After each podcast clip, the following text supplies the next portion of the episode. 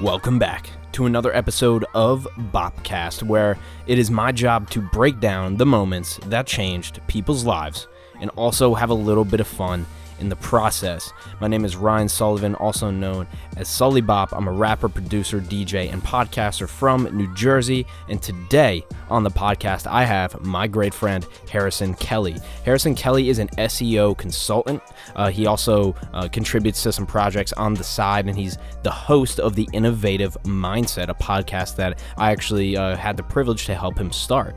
And, you know, we've been wanting to do this for a while, uh, ever since we connected, and, you know, the magical power powers of LinkedIn uh, put us together. Um, you know, uh, it's a place where I've connected with thousands of people at this point. But um, in this episode, uh, we it's kind of a wide ranging conversation, but uh, we do touch on SEO. Uh, if you don't know what SEO is, I definitely suggest watching because um, you know this it's uh, it's something that we use every single day, but we don't even think about it, and it has to do with marketing and Google searches. And I'll you know let us get into it on the episode. So I really appreciate you tuning into this episode today with my friend Harrison Kelly. Don't forget our sponsor is sodabeats.com. It's the easiest and best way to make hip hop and rap beats online for free right now. Um, and when you when you go and download that beat, there's no royalties or anything. You get to keep the beat. You can do whatever you want with it forever. Sodabeats.com. Definitely go check it out. Completely free to try and use. All right, guys. Appreciate it. Let's get to this episode with Harrison Kelly. Yeah. It's been a while since I did a podcast with like the banter in the beginning, so I'm really enjoying Dude, this yeah, right now. I'm, I'm loving it. Um, I'm down for the banter the whole time. Hell yeah, uh, let's keep it going. honest. But uh, I'll, I'll do the intro so people understand why we're here right now. Um, but uh, yeah, so this is Harrison Kelly. Um, we just went back to our LinkedIn conversations, our awkward, uh, you know, just like just run of the mill like corny ass LinkedIn conversation. If you don't use LinkedIn, there's something that you have to do. It's called being absolutely corny to every person that you meet on there. It's just a part of the um, and content creation dude, But then the LinkedIn gurus would be like, "You don't. You can just be cool and be yourself." It's like, dude, like I'm connecting with a random person from Iowa who I've never met who like does like marketing for a small bit medium sized business. Like, Yeah. I'm not gonna go in and like give them a rap or verse or something. I, I don't know. It's, so uh, yeah, it's to each their own on that. It's an in- it's an interesting platform. It's an interesting platform to say the least. But uh, yeah, man, thanks for being here. I appreciate you doing this. We had a little day uh, as well, and it was a lot of fun, man. And uh, Mad fun. And yeah, it's been a long time coming. And so, uh, if you want,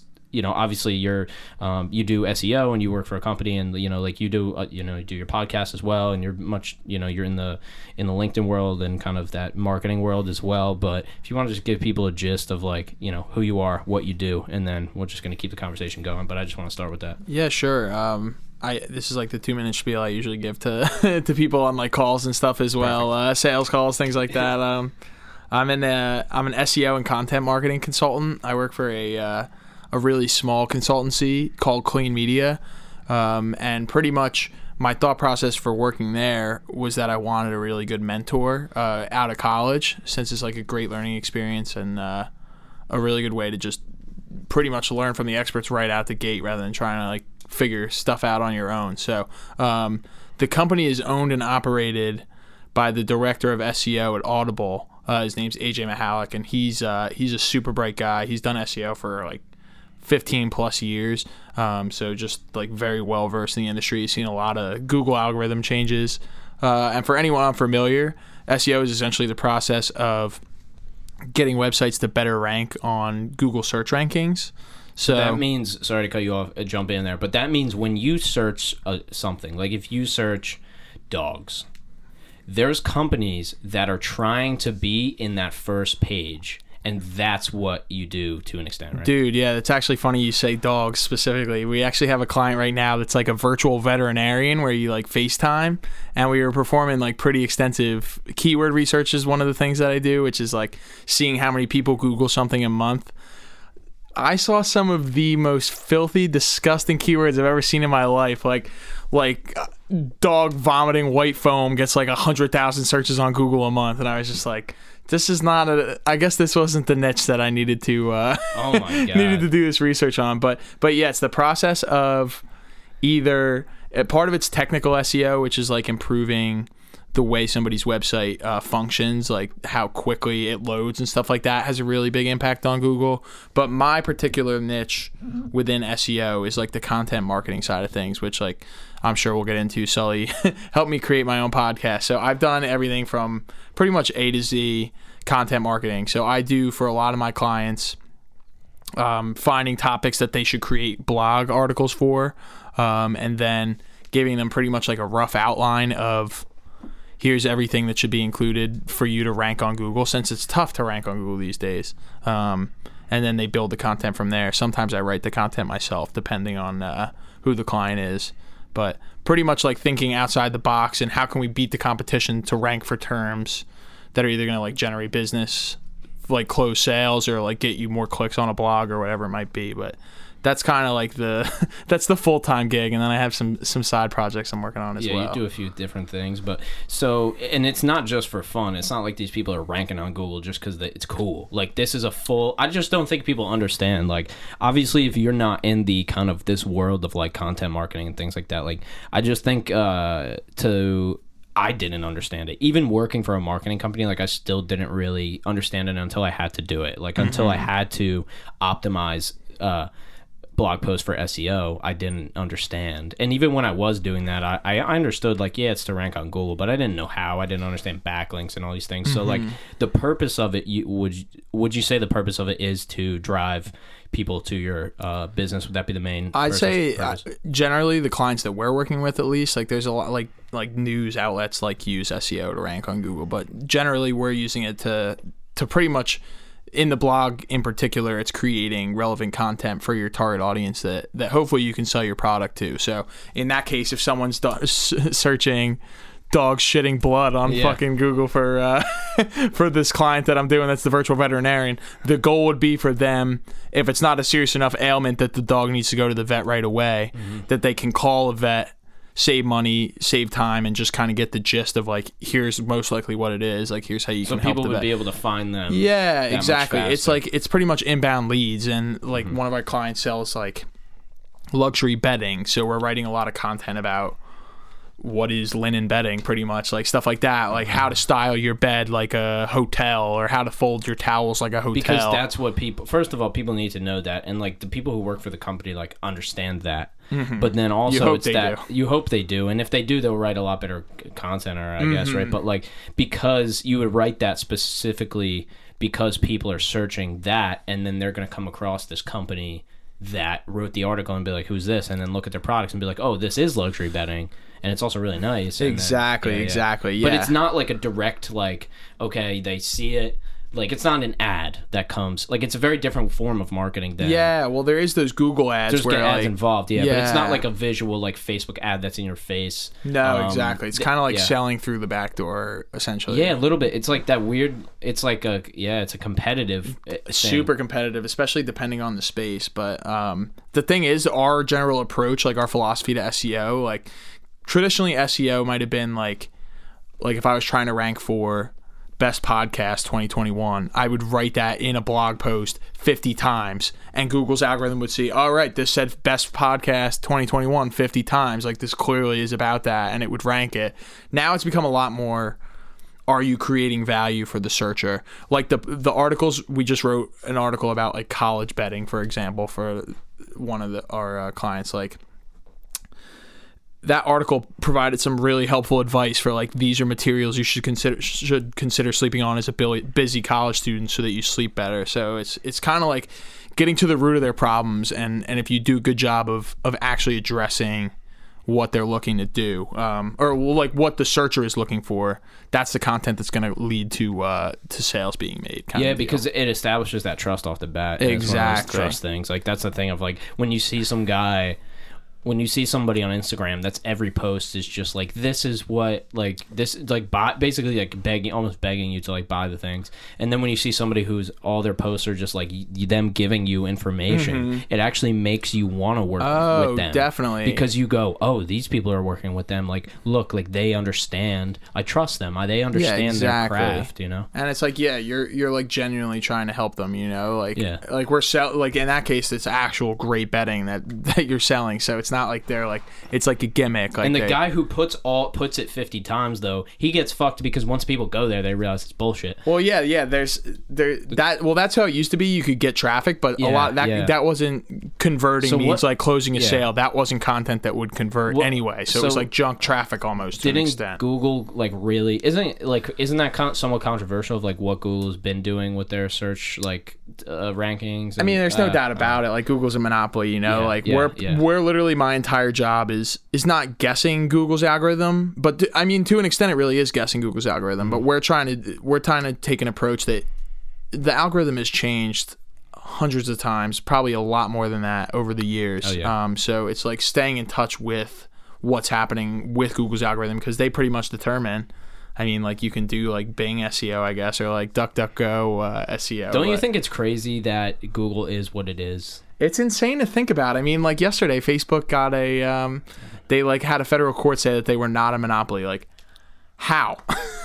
like, who do they pay in the federal justice system to Dude, like I was come telling to you about how I'm gonna make a, a solo podcast about COVID and about like the information in COVID. We should I should do another one on Facebook. And Oh, like, it's dude, I'm I'm seriously thinking, and like honestly, I don't want to go into these of just like, hey, this is my opinion. Like, I'd like to do some research too. it's good to hear like Um, differing opinions too. You know, yeah, for sure, hundred percent. And like, I want to have my uh, you didn't get to meet Tret today, but have the, my producer Tret on, and like he's great, and just like kind of go back and forth about it. But like, on top of the topic of like COVID, and then um, you know other topics like that that are like you really don't know what's going on. Facebook is one of those where it's like this is so blatant oh, that yeah. like what how, how is that not?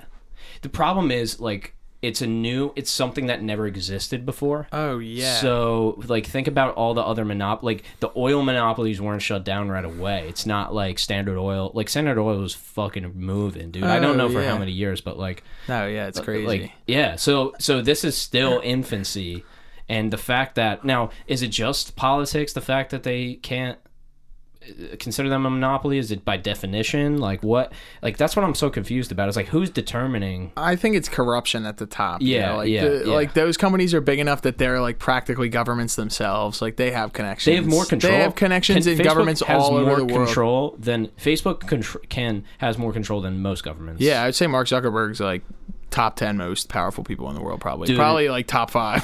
And he's like, "Hey, we just but they're got this at, new They're good feature, at doing PR to make you not think about that. But like, I think of I think of like regulation with Facebook as kind of like, like my grandfather doesn't know how to add an attachment to an email kind of deal. You know, like.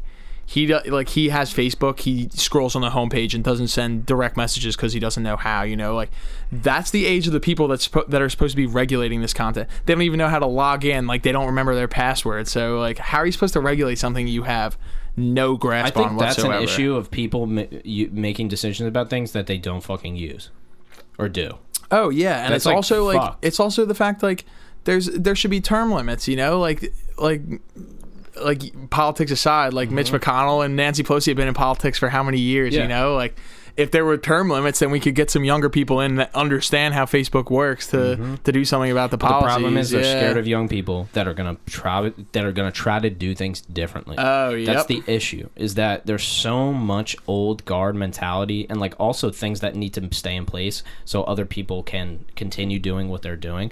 Like, have you did you hear anything about the uh like homeless crisis in LA and like what I've Joe- seen stuff about it. Yeah. So so uh, th- this is this is the thing. They're spending millions of like 10 million over 10 million maybe 100 million a year a lot of money millions and millions of dollars a year to fight this homeless crisis right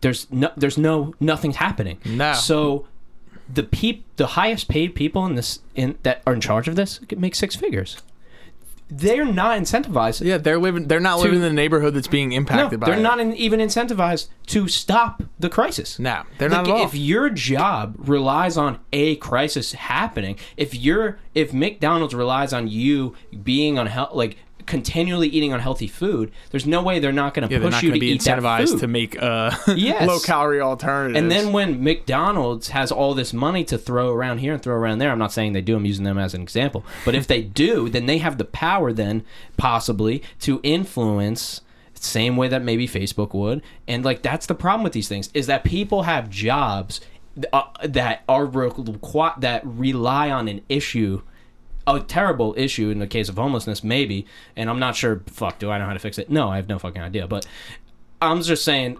they're not incentivized to make it. Oh yeah, and I mean Improve, you, you you, use a business as an example, which is is pretty ironic because I, the example that I think of is um, TurboTax and other similar business models. They literally pay the federal government to like they lobby the federal government to make it so that we have to file our own taxes. The government already knows how much money we owe. Us filing our taxes is solely because TurboTax is paying them to make it a problem that we need to file our own taxes. That's like prime example. Wow. it all ties back into lobbying, man. Like like literally McDonald's is probably paying behind the scenes keep things the way they are like don't pass don't like try and improve on people's health because you're gonna kill and you're gonna No, kill our just do the bare profits you're gonna kill our stock our stock It starts with it's just they create an option. They create a salad. exactly They still yeah. sell fucking fries. yeah Like, and they sell salads with more calories than most of the products that they have like burgers and stuff yes, Like- literally, man. Like the dressing is fucking way more. no if you look it up the of calories in mcdonald's uh, salads are like it's absurd Do you know like- why? They want you to buy a fucking burger. dude. yeah they, want you to buy a burger and they want and if you do decide to eat a salad they don't want you losing Dude, weight because of it fucked is that? That that yes. How fucked is that? That like the healthy option is the unhealthy. Is yeah the they purposely thing. make it unhealthy Yeah. yeah, oh my god. And like that comes back to the thing of like, why would you change something that you? Think about fucking dude. Marlboro is killing. Like, what if Oh, you're the. CEO of fucking Marlboro? Like, what's your justification as the CEO? Listen, CEO of Marlboro, you're the man. Come on this podcast. We'd love to have you. but you're the man in the way that I'd love for you to come explain this shit because I hope you have some kind of fucking explanation. But like, what do you really like? Do you go just sleep comfortably at night? Like, that's what I really think about. I think they're making enough money that they're just uh, Well, oh, you know they're what they would willing to go with the guilty conscience. And like I'm not like me criticizing them might not make sense because this is what they would say. They would say, "People, we're not forcing anybody to do anything." yeah, that's the cop out that Facebook uses too. Yep. When they got caught, I forget which thing it was. I think like they tons of people got hacked and stuff because they were like one of the sketchy circumstances that Facebook's been on in the past couple years. Mm-hmm. Mark Zuckerberg was like, "Well, it's in the uh, it's in the terms and conditions that you agreed to." It's like, dude, no one is reading the 800 pages that you. Oh, YouTube, YouTube, um, YouTube. They're they are allowed to take down content. Basically, this is not like the wording, but basically just with the discretion of people yeah, that work we for want YouTube. to. Yeah, we want So to. what the f- who the fuck are these people working for YouTube? These are just random people. It's the Yeah, people it's working on the homeless crisis. First of all, if we can get a one of those people making six figures off the homeless crisis to come up here and tell me all the shit you're doing, please, I'd yeah, love that to would do be that. fantastic. Am I taking the time out to go find you? No, I'm not. So maybe that's that's on, on me. Um, maybe that's on me. But um, just things like that. It just seems like it, if it seems like uh, you know, there's no incentive to and like what we, like what who are we? I mean, we're just doing our thing. You know, I mean, if, Yeah, yeah. if if the a cigarette company can totally come to you and you not you work for somebody. If your boss was like, "Let's go, let's do it. We're gonna work for them," you'd fucking do it. Yeah, exactly, exactly. So then that's it. Like if somebody Yeah. came to me with a podcast and it was Coca Cola, do you think I would turn it down because like I think Coca Cola is unhealthy? No, I no, they're gonna hand you a fat stack of cash yeah, to uh, so, make like, it happen. dude. It's like I like to always throw it back on like what if it was me? Like I totally Oh, yeah, get, money- like I money get talks. it, dude. Money Money fucking. That's the problem. So. Not the problem. That's just the fact. I don't even know if it's an issue. It's more. It is an issue, obviously, but like the fact that everything is is incentivized by money. Like there is no values. There's no core values any. Like I don't know if there was core values, but they don't fucking exist. Oh yeah, I mean power corrupts, and and think about how much money impacts how much power you have. You know, Yeah. like it's of course the two are gonna be synonymous with each other. Uh, yeah, I don't know. I mean, I'm I'm pretty. I guess we don't have to go too po- too into politics. Like, I mean, I don't really care, but well, yeah, yeah. I mean, that's just like uh, like I'm pro capitalism generally, but of course there's going to be like like we're in late stage capitalism. We're seeing the consequences of a lot of people making selfish decisions for their own pockets. You know, that's just that's just the reality of the situation. Mm-hmm. but then you go the other direction, and it's like it's like with socialism, the power's still at the top too. You know, and they're just hoarding all the cash because they're making sure the people at the bottom don't get it. So it's like. At the end of the day, power corrupts either way. So absolute power corrupts. Absolutely, and Exactly. Power corrupts in general. Yeah, and- exactly. Yeah, I think I'm. Listen, I'm a capitalist too. I think like this conscious capitalism thing is makes sense. Uh, I like it. I like listen. The work that I fucking do, like all the work that I do, just helps people. Like m- all it really does. Like it really does. And like if I DJ'd a wedding for some, you know, the fucking back to like, you know, the CEO of fucking Marlboro, it's like, would I be doing bad? Like, no, like not No, of really. course not, Like yeah. indirect, it would be in, so indirect that it wouldn't be like that. So I try. So I feel like, and and but the thing is, then who am I to say like, you know, uh, talk down on people who are like working for these companies? It's like, are they bad? Like I don't think they're Oh, bad no, people. definitely so- not. It's just trying to kind of make a it's kind of yeah, it's the system that we're in a lot of the time. It's th- there's roots to the problems that that we're all kind of pawns in at this point. So Do you think like you'd say that capitalism is like is working way like way better than not, right? Like doing more good than bad. It's tough to say. Yeah. I, I think it a lot of it's personal perspective, like where you're at in life. Like I understand the people that are there's like winners and losers in capitalism. Obviously, like that's that's kind of how the system works. So. Um, I, I think it works in a lot of ways. I mean, it, it's fueled a lot of economic growth in this country and the world, and, and think about how many incredible innovations have come as a result of capitalism. So, um, it's a success in that facet. Is it perfect?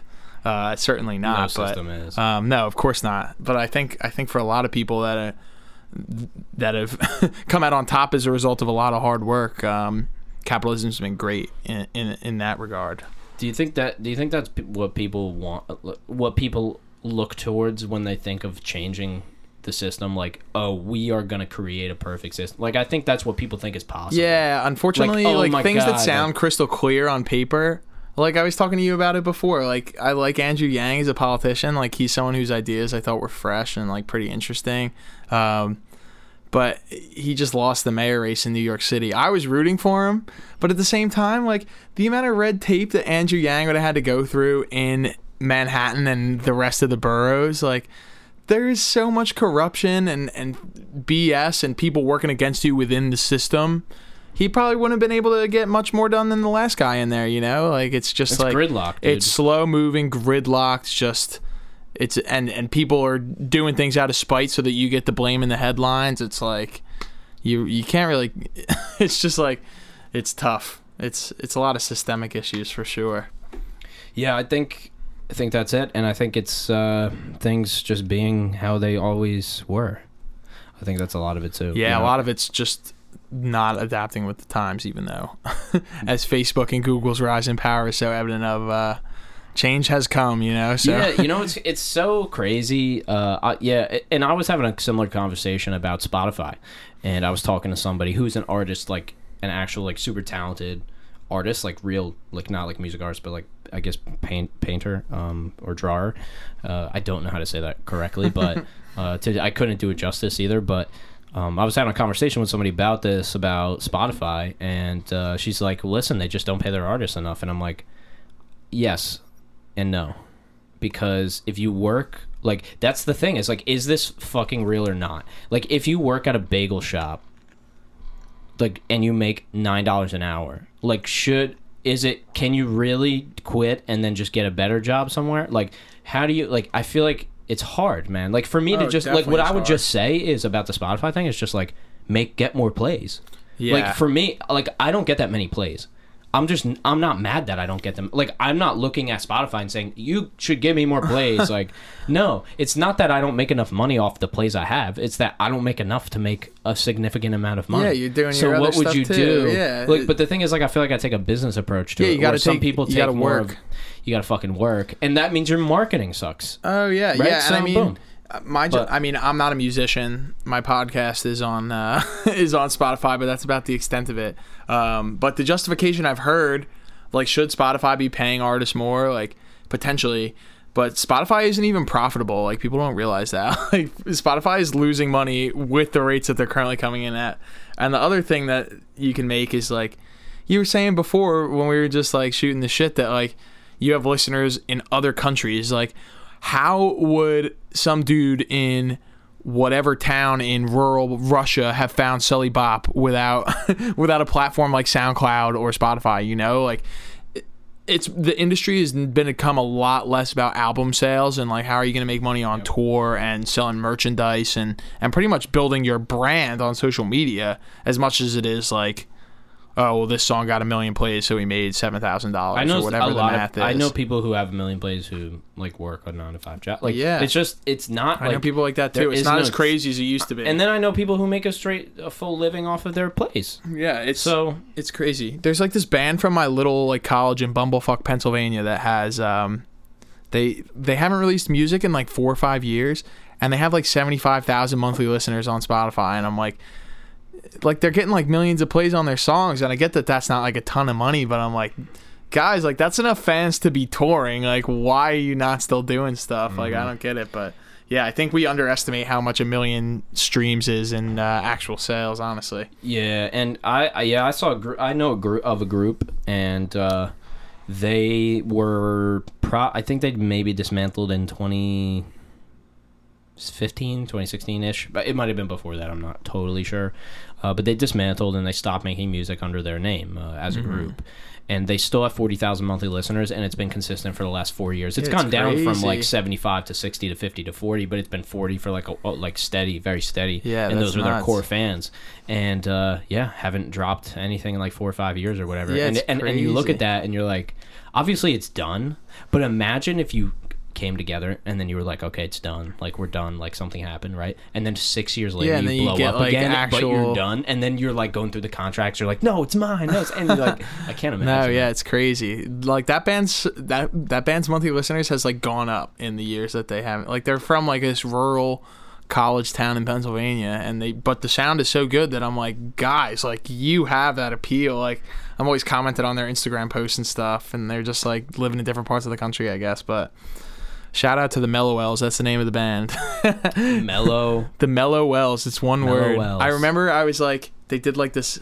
My college, the this shows you how like small and mm-hmm. absurd this college was. The Dutchman was their like flying mascot. So they did this like they did this thing Dutchman Day.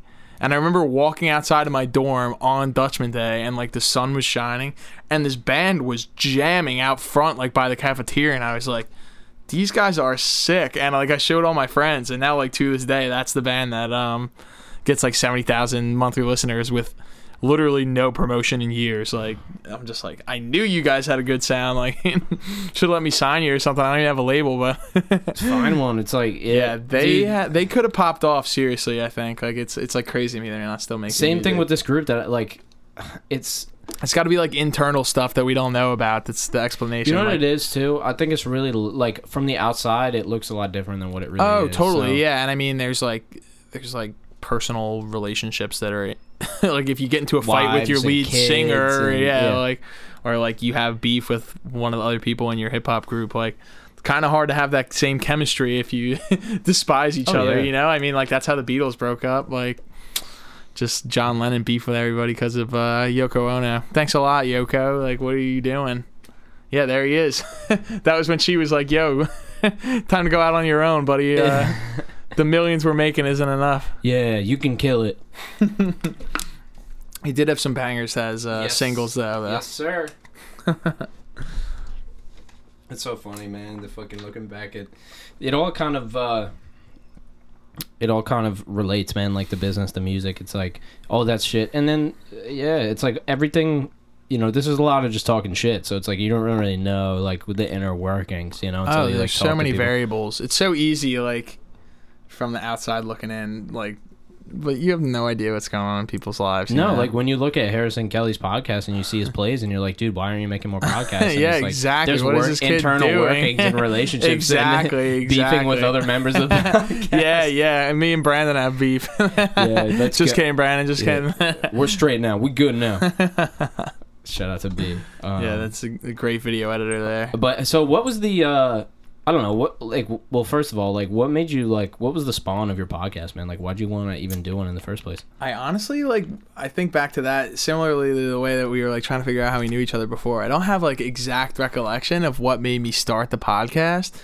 Honestly, it was like the beginning of COVID. I think it was like a month into COVID and my family at the beginning like I didn't end up taking it like die hard seriously through the entire thing, but at the beginning like I wasn't like leaving my house at all. Like we were like very very adamant about it as like the the information was coming out. Um, so at that point, I was just like, I was messaging people on LinkedIn, like striking up conversations, and having some really like interesting dialogues with people from like different parts of the world, just kind of like out of boredom mostly. Oh, excuse me, and um, I was just like, you know what? Like, I probably should just record these. And like, if you look at the first couple episodes, I mean, you remember editing them, so he's a great editor. but um, there's only so much you could do with me with just the AirPods on, like with my laptop. Like, but that's how it was, you know. Like, I was literally like, all right, I'm having these Zoom calls anyway. Like, let's just like hit record on it. So once I did that, I was just like, kind of astonished at like how easy it was to get in touch with people if you went about it the right way. That that guy. Um, this guy General Robert Spalding, who's like worked with the past several presidents on their Chinese foreign policy. I like read a book about Chinese foreign policy because it was just something that intrigued me, and I was like fascinated by all the stuff talked about in the book. And the the the author of that book shouted him out in the acknowledgments of the book so I literally just went on LinkedIn and added everyone in the acknowledgments. like I'm friends with like Newt Gingrich's family members on LinkedIn because they were like like Newt Gingrich wrote the book and like they were in the acknowledgments. So I was like, screw it, and they accepted me. And this guy accepted me. He's got like hundreds of thousands of followers on other platforms, uh, but not on LinkedIn. So I was just like, hey, like just started a podcast. I know you wrote a book about Chinese foreign policy. Like, do you want to come on and talk about it? And he was like, yeah, sure. So it was just like it was just one quick DM away. So from there, it kind of helped me to figure out like who I want to talk to, kind of what the direction was that I wanted to take it in. So that was the uh, the COVID boredom was really what what intrigued and it was the to- ease of of getting these guests on like just how like you said well you were a content writer like you understood how to write like you know how to like send a cold message and stuff like that like there's a way it's not like it's not like you have to say like it's not like say these words and it'll work it's more just knowing how to craft it Yeah, and I mean, bit. not everyone's gonna get back to you, but that guy could have easily been like, "Well, this guy's really important. He probably doesn't have time for my tiny little added, podcast." um, I have like a lot. I have like a, a, a- handful of people that are like I shouldn't have on LinkedIn that I do that I'm great like that I got in before the connection limit or whatever. Yeah. and like or even some people who have barely any like who just started like Robert Greene, Forty Eight Laws of Power. Not sure if you know about that book. Uh, the law of the I think law of attraction is one. that of sounds them. that definitely sounds familiar. 48 laws of it, power. Um, yeah, like I just added him one day because Yeah, somebody that's tagged cool. him and he had like 500 connections. I was like, all right, bet. Like, Yeah, who knows if I'm really gonna have to cool. send this guy a DM one day and it'll be in his inbox. Um, you know, and like the, I think what it really what it is too is you don't realize like a lot of people, even more famous people, see their messages in their emails. oh yeah, They they read them. They just don't respond to a lot. yeah, of them, Yeah, a lot of them. I mean, yeah, if you're getting thousands, kind of tough. But they but- like look at. I mean, think Yeah. about it though. Like if you, like if I had, you know, a hundred thousand followers or whatever, like I still would be able. It would take me a while, but I would still be able to look at a lot of the messages. Yeah, yeah, for sure. I think all the time about like like if you make a comment on like an Instagram post that actually goes viral, like I think about that all the time. Like if you have a top comment, like the person who you whose post you commented on, 100% had to see, you know, like Yes. I know like Lil Baby says he doesn't check his comments, but like I'm sure most of them do. So like Joe Rogan said. Sometimes I'll comment something on, like, baby, I uh, guess, but- sometimes I comment on like DJ Akademiks uh Oh yeah, Instagrams and it goes off and I'm like I feel like Akademiks is definitely laughing at this That's a this comment of strategy, yo. That's a strategy to get yourself that. out there. I've used that strategy pretty it, it's worked like pretty ridiculously well. I think like comment marketing is something I mean you see it with like spam comments on Instagram all the time now, but if you take the time I'm going to let you in on like my comment marketing uh, hack here. It's um I would turn post notifications on for relevant people within my audience or for my audience I should say. And then I, as soon as I saw the post, I would analyze the post and I would consider like what's a witty comment I can make that's like directly related to this. I ended up, I did, I ended up selling these like T-shirts related to politics. Like again, I'll keep the politics out of it, but I was commenting on like Obama's uh, post, like first comment. I ended up getting one of the top comments on Biden's inaugural post. The comment got like 50,000 something likes. I ended up getting 13,000 profile views on a three day old account within like literally within several days just because I was so adamant about this commenting strategy and did like a good job of like getting a read on what people would like um like engage with the content. So it was like really fascinating and I was like this is like I'm surprised this isn't something that's that's in more uh, people's radar like the power of it. So yeah, that's a uh, I saw it on like I've seen it just work on YouTube a little bit, but damn, with the post notifications, that's yeah, like a it's like a new game changer. Yeah, like you could go on Joe Rogan's and every time comment something like you watched the episode. So like make a really witty comment about like Yep. one of the insights you took away from the episode with the snippet that they're promoting. Like oh, how about this? This is a foot. Okay, I already have like I have a slight foot in the door for Joe Rogan. I'm not going to talk about it, but like I, I'm like a friend of a friend away from him. So like, but down the line. But so I have a connection I can like try to use to get to him. yeah, that's sick. Um, I interviewed like I didn't interview. I produced a podcast where we interviewed celebrities that are friends with Joe Rogan. oh, but like, that's pretty cool. so I met them, but I don't know, and like the host of it, I who I know personally, but um, yeah, he says like he always says like stresses that he doesn't read anything. Like that's he That's stresses it. Like I I, mean, it's honestly smart. Any yeah, but think about it. It's the biggest podcast in the world. It's not ain't fucking around. Like Yeah. it's a lot of people. But because of that, imagine to like- read, dude. I I got posted. Now this is such a small tiny example, but like. I got posted on an account that had 100,000 followers, and the post got like 10,000 views or whatever, five to 10,000 views of my me rapping. Okay, I looked, I clicked on the post, saw it, how many views it had. I saw how many comments it had. I clicked on the comments. I read the first two. One was bad. One was good. I said, "Nope, That's I'm all I need, I'm yeah. out. I'm out because I can't. I don't want to do that to myself. Nah, So like, it's- imagine you have a hundred million weekly listeners or some shit. oh yeah, he, I mean you like I don't know if you want to see it like i love going on twitter and just searching people's names like and seeing what people are saying at the moment like people on there shit on joe rogan so hard because he doesn't fit like the ideology of what people think on Snapchat even. twitter he gets Yeah. like he gets he gets Gross. yeah, th- seriously they say some like it's insane i mean like this is like and different they pull them fully out of context. too, Oh just yeah, say. totally. Yeah, you find ten seconds to support your agenda. Like that's all you need. My um, my girlfriend and I watched that show. You ever see Love Island? If you haven't seen it, you should watch it with your girl. It's uh, um, it's just like this like, it's this really entertaining reality show from like the UK, and it's like all these like like beautiful people that like stay on this like little place. Not really that important, but they're all like no, I don't think I've seen. it. I know I've heard it. it's uh, honestly hilarious. The season we watched was really good, but one of the cast members ended up killing herself like after the fact. She was this like stunningly beautiful like former like Miss UK and she was like publicly going on tours like talking about how brutal like social media harassment was to her because like it's a show about like attractive people and there's like obviously a lot of drama within it. It's like a reality TV show, but like there's people that will literally sit online and just harass you all day like with are they jealous like are they just sad about their they got to just be sad about their I'm own so lives i guess about but, that, like, dude. it's I horrible I think I made one hate comment one time, and I think it was it was on like a rapper's. I don't know why, dude. One time I did. I just left. Like I'll be I'm being honest about this because I want people to know that it's if uh just don't do it um is what i'm saying. Yeah, it's but just- like i did make a comment that was just stupid. Like it just wouldn't like but it didn't matter because that's the fucking thing.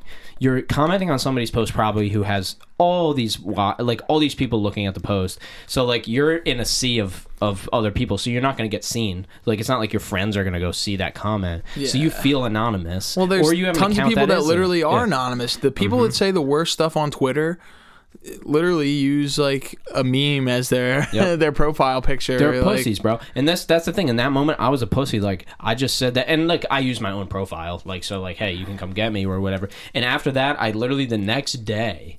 I went back and I deleted the comment from myself because I realized that I will never like from that moment on I, I had never made it. I will before that after that never make a comment like that again at Yeah, all. it's just not But um, necessary. it's not necessary. It does nothing. It accomplishes nothing. So this is the thing. Um, you're not first of all online probably not changing really anybody's minds. Like that's the thing. Like maybe with a podcast like this you might be able to my minds have my mind has been you know changed influenced by things i've watched on podcasts but not really as i'm like scrolling on twitter. I don't even use twitter but like scrolling on twitter scrolling on instagram scrolling on facebook that stuff doesn't really change my perspective that much. It's Like, just not the right way to go about it's it, not the right way. So imagine a fucking comment. Like dude Yeah, you're not so changing political views because of your fucking comment. It's all people who people who like the comment agree with you. People who don't like the comment comment on your comment and talk shit about Yeah, you, just- your personality, you as a vile, yeah. person, and it's not actually. It, there is no open dialogue because that's the Yeah, only it's way. talking at each other. Literally, great quote from Joe Rogan with uh, one of my favorite episodes ever, like with Daryl Davis, um, who like con- he was a black man who convinced people to, like leave the KKK. I'm pretty sure this is like the exact quote because I wrote it down because it really resonated with me. Like we spend so much time talking about the other person. We talk spend so much time talking about the person's like political ideology, but we don't spend any time in those type of situations talking with the person. You know, it's like a you're just going at one another, and because of that, that's what stoked this divide in the entire country. You know, like and around the world is social media and the internet have made it so that you can get into your little bubble oh that person's wrong that person's wrong half the time you agree with the the person you're in an argument with on like 80% of the subject matter I but know. you're so in your little tunnel vision that you're like completely na- like naive to the fact that all you're doing is stoking this division that's gonna end up eventually And making the country implode like Dude, sometimes you don't realize you're wrong. Like that's the thing too. Like Oh, sometimes it's after the to fact be you right go on like everything. Right after the fact you go, "Oh fuck, I was probably like wrong about that." Like I Oh, totally understand that perspective. I mean, like, even especially like, like who ha- who didn't do shit when they were like sixteen or seventeen or like young adult that it's like, why did I Bro, ever you want to look at my 10,000 tweets that I Yeah. fucking made when I was that age, bro? Exactly. There's some shit in there. Yeah, the crazy thing is now you'll really literally get canceled for something you said when you were Oh, like sixteen, dude, being a dumbass canceled. with your friends. I canceled myself. I recorded myself for hundreds of hours on podcasts and just and like I get canceled on purpose. Hey, like, your political I'm career's already over. Fucking canceled. This is over. It's over. You're never gonna be But, it's- president, but back to the Daryl Dave. Daryl Davis. So yeah. he, uh, for people who, just because context is super important on this guy because just of what he's done. He's like the epitome of what this country needs. Like, Hundred percent. He is a blues guitarist. He was playing like how it all started was him playing guitar in bars, and a guy would came up to him after and was like, "I never seen a black man play like that. I never seen a black man play good like that or whatever." So he starts talking to this guy. Turns out he's like a white supremacist or member of the KKK. The guy, and uh, and the guy like complimented him. So he he noticed that like the music got through his his layer of of of uh, of hate, and so he was like, "Oh shit." I can get through. So he started talking to the guy, and I'm not sure the rest of the story, but he ended up converting, um, like I think tens or maybe even hundreds, of- Hundreds, of, yeah, members, hundreds of members of the members. KKK. and he's a black dude. Just yeah, so you know, yeah. It's really, really his story is so powerful because he pretty much touches all the bases of like how like a a reasonable discourse should happen. He would literally show up to meetings with these people, and uh, sometimes they would agree to meet with him. Sometimes he would kind of like set it up, and he would just ask them everything that they wanted to say and people would say like black people's minds are smaller than white people's. Just like this absolute like obviously nonsense stuff. But he wouldn't get defensive. He wouldn't say well that's fucking bullshit. Like my brain's as big as yours. He would let them speak in full and he said because he did it that way and retained his composure he would let them finish and then like briefly retort like articulately retort any of the accusations that they made. Like people would say like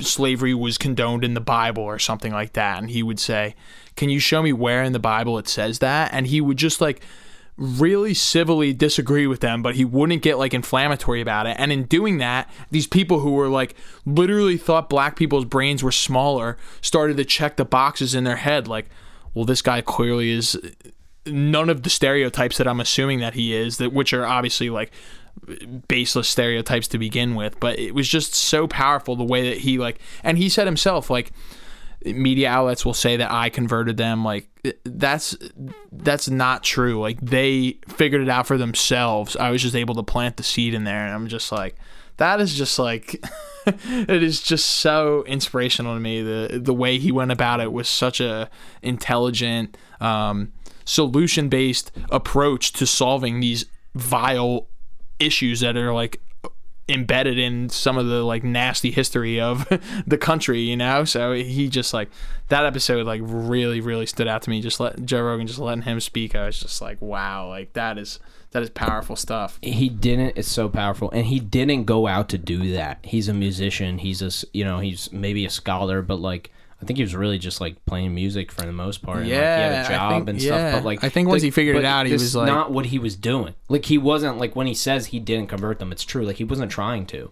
He never was. Not even the first guy. Like he was never trying to convert anybody. Yeah, like you said, he just he made it possible for them to understand. He just let open dialogue happen, and it's like, were their viewpoints fucked? Like, obviously, like Yeah. no one disagrees with that, like that except for that yes. tiny little vile community within That our society. though- but he was Yeah. able to.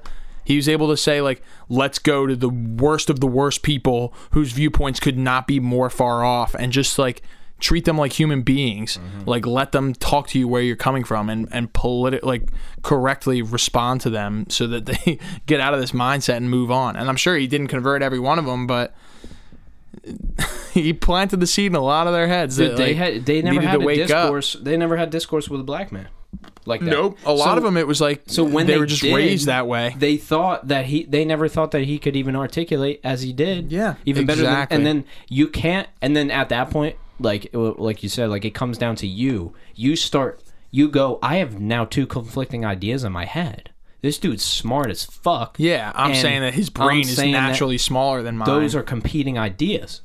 Yeah. So and one prevails, right? And yeah, so- exactly. Wow. But he was Isn't that to, crazy that people get in like thought uh uh tunnels like th- you know kind of like ruts and, the, and they Oh, just yeah, and like yeah, more often than not, we're on the go- same page about most things.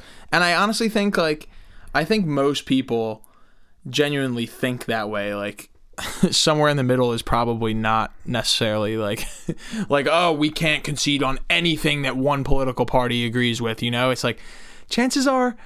Somewhere in the middle is probably the most reasonable thing, which is what it used to be. There used to be there used to be a a, a um like I'm like blanking. Like there used to be politicians on opposite sides of the spectrum that would still like pass a bill because they knew it was for the greater good of the United States. It, it used to be completely normal to if if your political party agreed that it was better for the country, you would not do it because the other political party uh, was the one that pa- like pushed the bill. You know, it's just like how we got to this point is so crazy, but. Yeah it, it's it's the the problem like i think and like i think it does come down to this mostly as like half the issue is like problem with two sides there is w- 300 million people cannot be on one side or the other side of uh, anything really like there's there has to be more sides like there has to be more teams Oh, there totally like, should like, be. dude if the nfl had two fucking teams it would be beat as fuck. it would suck, yeah. it would suck Yeah. like nobody would the it wouldn't exist no, you're dude. really you're How buying many- into the lesser at, two evils. How many tennis players are there? How many professional golfers? How many NFL teams? How many NBA teams? How many uh, MLB teams? More than There's two. not fucking two. no, yeah, it's it's insane because you're in a position where you really have to settle for the lesser of two evils. And the the problem is too, I mean if you go back historically, there was a party that ran in the 90s when Bill Clinton was running for president and because of that political party, the Republican voters split into two, so the Democrats were able to capitalize on that, and Bill Clinton got into office. Like the the splitting, we're so caught up in the two party system that it's like a third party can't break out because it's at the expense of the party that they would more so align And with the- because the voters are going to yes. break. Like Trump keeps talking about like starting his own political party. That would break the Republican Party if half of the Republican voters went to Trump, half of them stayed in the Republican Party. That just means the Democrats are going to eat up their 50% because they're all going to fall in line with their party, you know? Like it's just, the, it's the majority problem, right? That's Yeah. really the the problem. And I think um what is it? Australia has a man, fuck, I don't know. Dude, I like say shit. I don't fucking have any idea like if it's accurate. the Joe Rogan approach. the Joe Rogan approach. I have no fucking like, dude. Fact check this episode. please. Like that's why we have Tret. Like when he does, um, when he is able to come in, it's like it's uh, it's like it's so much better because I could just be like, dude, is that fucking correct? Um, Please Google Sorry, us. be your be the um. Yeah, be the fact you're- checker If you're watching and listening, you're self producing this episode, so fact check everything I'm saying. But I think I think this is a fact that. Aus- Australia, they have like more parties. They have like twelve or thirteen. I or think a lot like of other countries, and I mean, there's corruption I- in dude, I states, fucking but bet New Zealand has a. bu- are they socialist? What is New Zealand? I don't fucking know. I don't know much I about New bet Zealand they have to. If. Australia has a lot, I feel like New Zealand probably has a lot. I think they parties, too. definitely probably have more political. I mean, I don't think most countries Yeah. have two political parties. And I mean, there's corruption in every system, but Oh yeah. at least No- you're picking. no at least you're picking perfect. from twelve corrupt pol- political Yeah. organizations then- instead of two. This is the issue. Then one guy, then the guy who got 18 fucking percent wins or whatever. Yeah, It's like, dude, only 18 percent of these people fuck with this guy. Like, Nothing's perfect. Yeah, yeah, nothing's so perfect. it's like, yo, fucking pros and cons. I, you know what the thing is like, yo, can I just pick issues? Can I just pick things that I want to happen? Like, why do I have to pick the person? I just want to pick like, okay, um, whatever it is, uh, you know, I'll bring up a super politicized, politicized thing, abortion, whatever. I just want to choose my view on Yeah. abortion, and let's just choose on, let's vote on the topic. Yeah. let's vote on yes or no on the topic. Yeah, it's a good like, point. Fucking that does, can't happen, um, because there needs to be people involved who are figureheads and also celebrities and you know, Yeah, like all- uh, money a lot and moving parts. So many yeah, moving a lot of moving parts. I'd love to first of all choose an issue, and like you said, it comes back to the taxes. I wish there was an app. Like I remember J Cole said this in the fucking KOD album. He was like, I should vote. I should see where my money's going with an app on my phone, and like that was just a Yeah, a lyric good that he point. said. That's if just a they lyric did he that, said, you'd be but- astonished where your money was. Dude, imagine um this is all right, this is might sound completely crazy. So, if you pay your taxes first, the people there's bra- there's like time brackets, right? If you pay your taxes like at at this time bracket, you get to choose certain things where your money goes.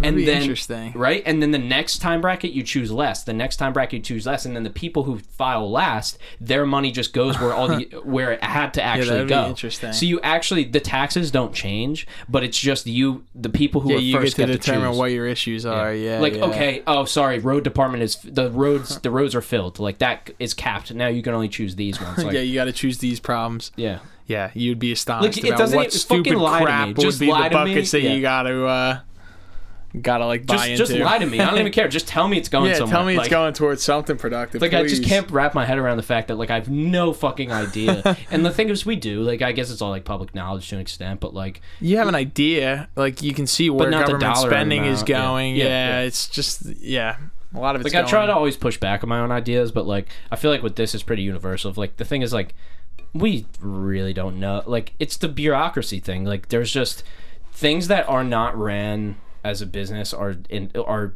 prone to these certain issues, like these leadership issues and these complacency issues. It's a lot easier to spend other people's money. yeah, true. That's like how it is as politicians. Who the fuck like- are they? It's like it's like the UFC. It's like people judging UFC fights who have never fought a UFC fight. It's like obviously there's going to be some that are just whack, like Yeah. because they haven't done it. Like it's just people with jobs who are choosing things that are, you know, whatever um, important that Yeah. aren't working on the roads. Like I feel like the road people probably know, like we should consult with them too. Like. Yeah, I want to hear what they're up to. Yeah, like the top road guy. Like, let's just see, like, where, how much, how much is it going to cost, dude? Like, for real, that would be great. yeah there's so much like there's there's there's so much shit that first i feel like also people who really get it would come would be like no no no this is really like this is what would happen if we did it your way or like you know like i want to we sh- i should have like i should have some kind of political person on this shit Yeah, it would be interesting too. Uh, like I'm I, thinking like I said, a talking to the Chinese foreign policy guy, like Yeah, there are points on that interview that I was like, this is like too advanced for me to be talking about, but like it was super interesting. Like I learned a lot, and like I was, it's just interesting hearing perspectives like from the inside. You know what I mean? Like he's been in DC, like he's seen a lot of the issues that are at the forefront these days. Um, And being genuinely sketchy behind the scene. Yeah, oh shit. He like he he said like i mean obviously like there's so much corruption but he said it's like it's like i was like dc seems like a cool spot to check out and he's or like a cool spot to live and he's like eh. Like it'll take years off your life some of this slimy ass shit going on. I believe that and you you don't you really get it from the experts oh totally the people who are in it like that guy. Like that's probably who i gotta talk to now. Like yo i'm trying to talk to a fucking covid person like i'm trying to talk to somebody who knows like a fucking doctor science biologist give me like i gotta talk to somebody now this shit is out of hand yeah somebody who worked at the uh, wuhan yeah, dude, uh, the, fucking wife of the guy who worked there who got COVID mysteriously. Yeah. I have too many questions. you're gonna wind up on uh, the Chinese government's uh, watch list. Actually, Uh, we're probably already on it anyway. So dude, I'm on a couple watch lists for sure. Doing a podcast where I literally just talk shit and whatever. But uh yeah, man, I feel like uh I, I wanted to I have so many questions, man, that I just want answered. And like just not like the answer. It's really I want to ask the question Yeah, and see what people see what other but- questions pop up as a result. Yeah, but I think it would be nice to have some like get some uh maybe I'll make that my I'm trying to get like an assistant or something, dude, cuz it's like shit is maxing out. Um, but it would be cool just to reach out to like hundred doctors, just like see who gets Oh, back. yeah, and, I bet you would hear a lot of uh, a lot of differing opinions too. I think I might do a little rabbit hole with this podcast and just go off on some Zoom episodes Yeah, and just you like might as well. go deep, dude. and yeah, just exactly. let's Talk try to different people. Yeah, talk to same. Talk to multiple people within the same industry and see see what uh, happens.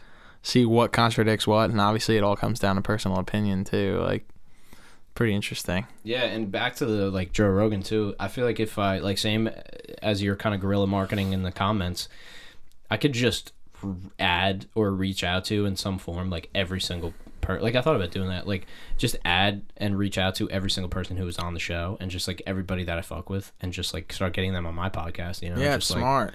just Yeah, do that as a, like and like not even as a before, strategy, just the people that I like. No, uh, yeah, and I mean, a lot of the time he's just choosing somebody because they have something interesting to share. You know, he like- likes them. Yeah, it's not like that they're famous or Yeah, that's what it was for me a lot of the time too. Like, I spoke to the second episode that came out. Sam Morris, his name was. Um, he was like a recovered drug addict who now like helps men beat their addictions because he understood like AA is Oh, not dude, like a viable cool. outlet You for anything. yeah. Yeah, that was an awesome episode. And I mean, he's not like a household name or anything, but like he had an amazing story to share and like really did a it was interesting too talking about it from a business perspective almost like thinking about like the entrepreneurial lessons you can take from like beating addiction and like helping others beat addiction and it was just like like Was this there is anything fucking that like cool. stood out to you about that interview, or like something that he said, or the thing that I thought was really interesting was like I was kind of raised in the mindset that uh, like my like my mom is a business person and she always kind of had the mindset that like business is all about like being confident and being really strong and like not like making stupid mistakes but he pretty much like I, I pretty much threw out there that that's like the approach of my like some of my more old fashioned family and he was like i actually think it's like to an extent it's the opposite like being able to to show weaknesses on social media and like kind of showcase to people like mock yourself or like let people know that like you're not perfect actually makes them resonate with you a lot more because you're you're like letting your guard down. You're letting them know like this is an actual person. Like this isn't a robot making this. Like this is a normal human being who's like just in this niche. So that was probably the the biggest takeaway from talking to him that I thought was really interesting because like he was Mr. Macho Man for like a long time and he finally like let his guard down and was like I have a problem and that's how he figured out like wow there's probably millions of other men like that that bottle up their emotions instead of just like kind of like letting them out in the world and slowing things up. I edit a uh, podcast for uh, my friend Bertrand, and uh, he's one of my clients, and uh, he's very proud to be a client. I'm super grateful for him. And but so his podcast is called The One Percent Man, and it's all about men's, not really men's empowerment, but just helping men.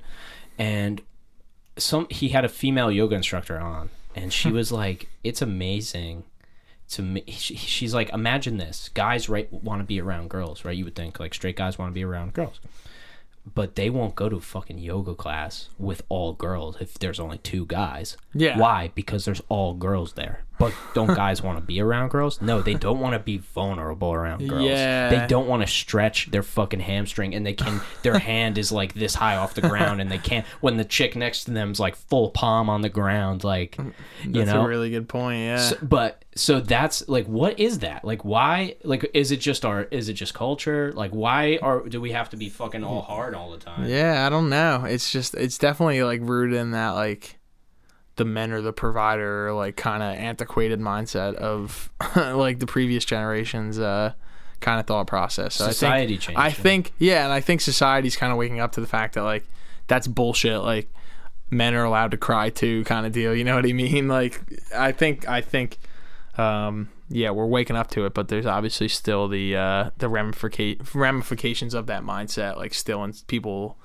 in our age range is uh, kind of in our perspectives and our parents' perspectives, which obviously get passed down. So yeah that's yeah i think that's what it is too i guess it's that like you know you're right provider like you're the guy like the wife like it just came from the normal like wife stays home man goes out makes the living like yeah, exactly. now like that's not fucking going like No, that's not- maybe in small town america like maybe like where i live more like where certain people live like i shit this is still new jersey but like you know in smaller towns eh, you know maybe that's just still the theme, and I think like sometimes you it's uh, maybe it is location dependent on like Yeah, I think Opportunity Yeah, I think it comes down to the individual couple at this point too. Like, Ooh, true. like Yeah. if I'm making great money and my my wife could stay at home and raise the kids, like there's nothing wrong with that, you know. But Yeah. like if she wants to have a career and I work part time, or like even the dad stays home with the kids a lot of the time, like that's something that's a lot more normalized now, which it should be. Like you know, like it's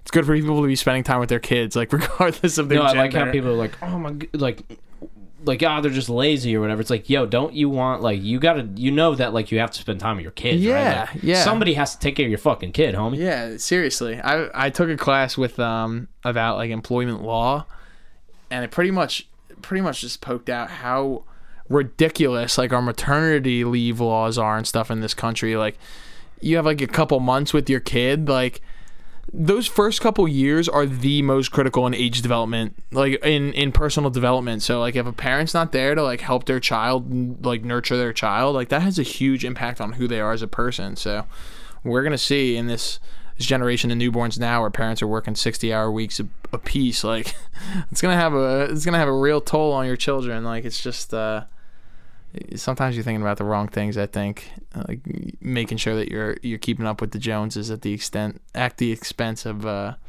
your child's health Yeah, you. That's the thing, man. Um, that's like that song. What's the song? "Cats in the Cradle" and the Silver yeah Like, yeah the that's, a great song. i mean that, That's- it's that's pretty the- on point Yeah, but that's like na- that's fucking happening even more now. Like Oh, I guess totally. Yeah, like what the fuck, man? Our work shit is fucked. Like that comes back to the money thing. It's like, yo, we just want money so fucking bad. Like it's like just- ingrained like, in American ju- culture that you have to work Like, 50 want- hours a week if you want to be successful. Yeah, like extra money. We want extra money, but we don't in in in exchange for not spending time with our kids. yeah, exactly. Which is it's just. I feel like our generation might be a little bit more on the We'll side see. of. We'll see. Yeah, we will fucking we'll, see. we'll see. Yeah, I, the thing is, like, tr- I mean, it even comes back to myself of like, shit, balance is kind of hard for me. Like, I'd like to go fully balls in, like, footballs deep. Like, I just like to go with shit. Like, I don't want to think about anything else. Like, I like to just do what the fuck I'm doing. Yeah, and then I can just totally. totally forget about the other shit that I like really have to do. You know?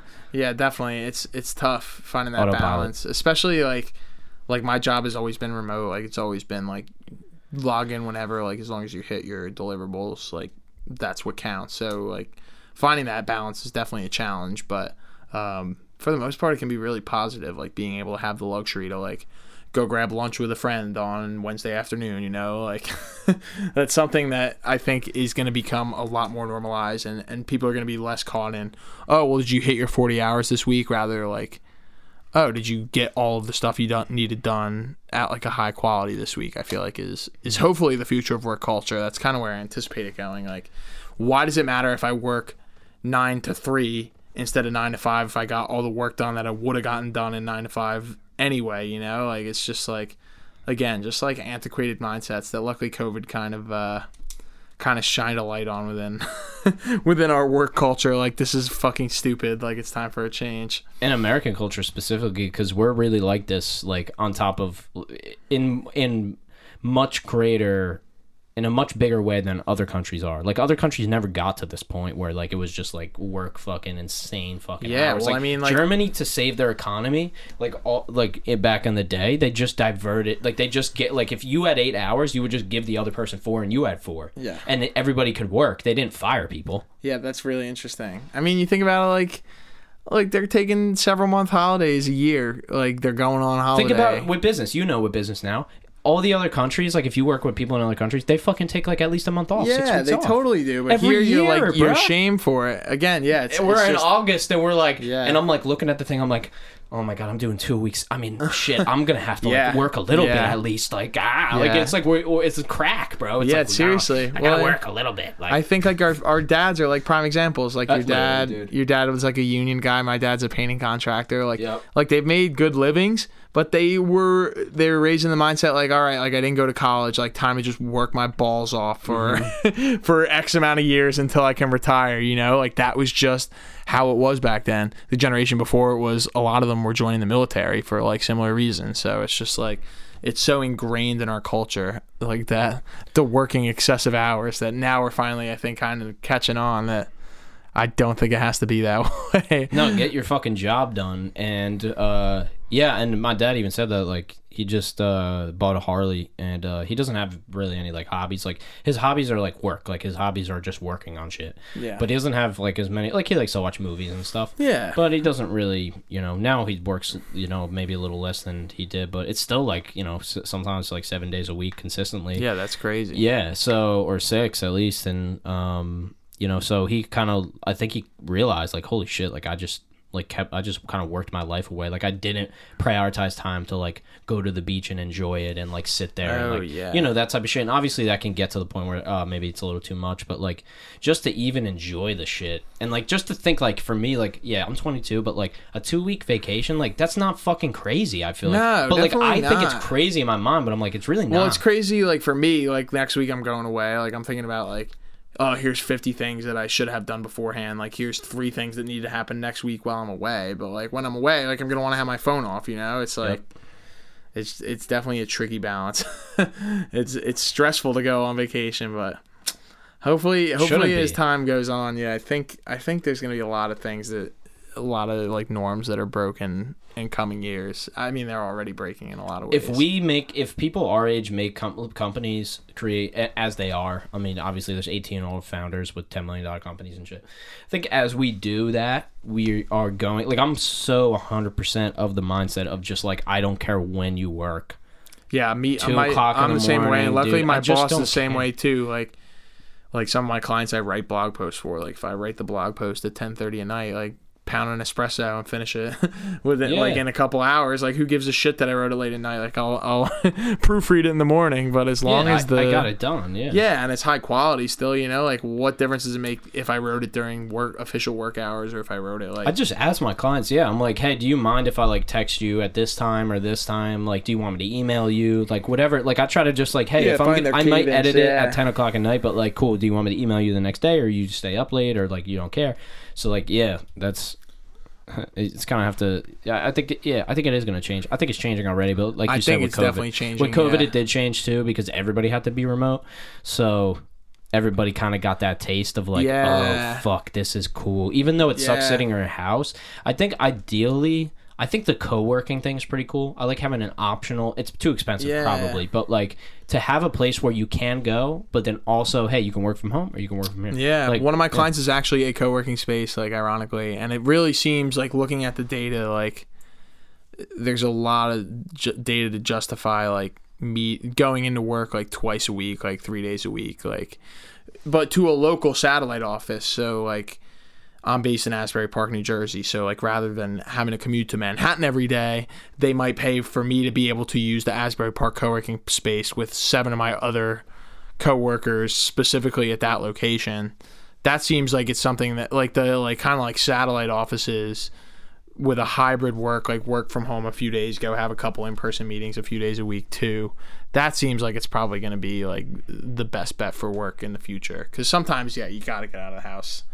Um, yeah, and sometimes you just want to wake wake up or like you have a long night or something, and you want to like yeah you know you do something you enjoy on a Sunday, and you want to like instead of commuting in the morning, you want to just sleep sleep yeah that extra exactly hour. and- exactly It's like, and you should probably fucking be able to do that. I mean, I Oh, don't- yeah. totally. I mean, like, I I had like kind of the paradox before I found the the consultancy that I ended up at. Like, do I go to Manhattan to make that extra ten thousand dollars that I'll make working there instead of working in New Jersey, or do I consider the three hours a day that I would be commuting and how much that's a going to cost me in physical money, but b like basic economics, like the opportunity cost of how much those three hours of time could be spent elsewhere? At that point you're really not making any more money. You're probably making less than i am making $10000 less because like i'm not commuting. I'm waking up and i'm hopping on my laptop five minutes later. Like it's it's a much different story It's the Gary Um, Vee thing, dude. yeah, it seriously like- is. It, it- it's similar to that of like why you wor- why are you working this job that sucks for twenty thousand more just to buy a fucking boat when you could just have a five thousand dollar boat for now and like just work your job that you don't have to commute or whatever. Like Yeah, seriously. it- I was in a class. It was a car class. It was called like the history of automobiles in America, and it was one of the best classes I ever took. Professor really was dope, cool. like That's really, really cool. cool. Yeah, and like we, so he made us track all of our miles and how much money we spent uh, on our car. So everything down to like if you got your tire plugged for 10 bucks that you would count that too. And then all the gas and all the miles and then everything. Every single thing that had anything to do with you you're your driving car. your car. And he said that he had somebody in the class where like after they did the entire semester they realized that they made less money. They were losing money going to their job like because they made like nine dollars an hour and like the the money that it took to drive there and then also the gas because they Oh had like a jeep God. so it actually ended up being they made like four dollars or two dollars an hour or something oh crazy Oh like my that. God. yeah and like that's fucking true though like people just look at this dollar amount and they don't it's like Yeah, could- opportunity cost dude like Yeah. you it's it's fucking standard Yeah. business shit this is back to business fucking Yeah, this is like here. Oh economics 203 or whatever. yeah literally though like this is micro macro whatever the fuck yeah, exactly. it really is though like No, it comes down to those very kind of like important way to think about things. It's the kind of principles, man. Look, this is even with me. I mean, think about me. It's like I'm a freelancer, okay? Like I have jobs, I work like every day. I have like a lot of shit to do. I'm busy, right? Like I'm productive. I I get I get work. I do it. I get paid. I make less than um all the people that I know that have most of the people that I know that have nine to five jobs.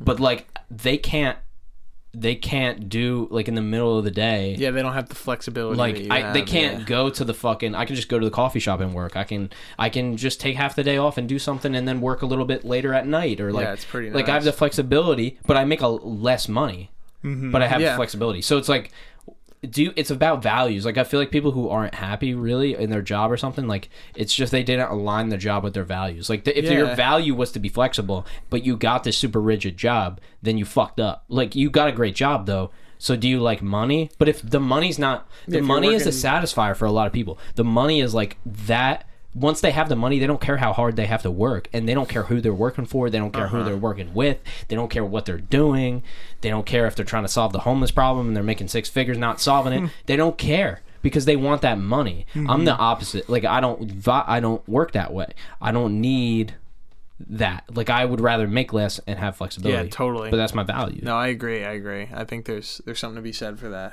that like independence and being able That's to it. do what you want to do on the day to day. You know. Yeah, it's a, it's and uh, I think um, I think you have a pretty good. I think you enjoy your job, um, and you have like, but you have that like a certain like I think you can find jobs where it's like that in between. Like I said, like if I worked a job, like I have no problem working a nine. Like I always worked a nine to five. I've worked fucking so many different jobs. It's insanity. But I would only now do one.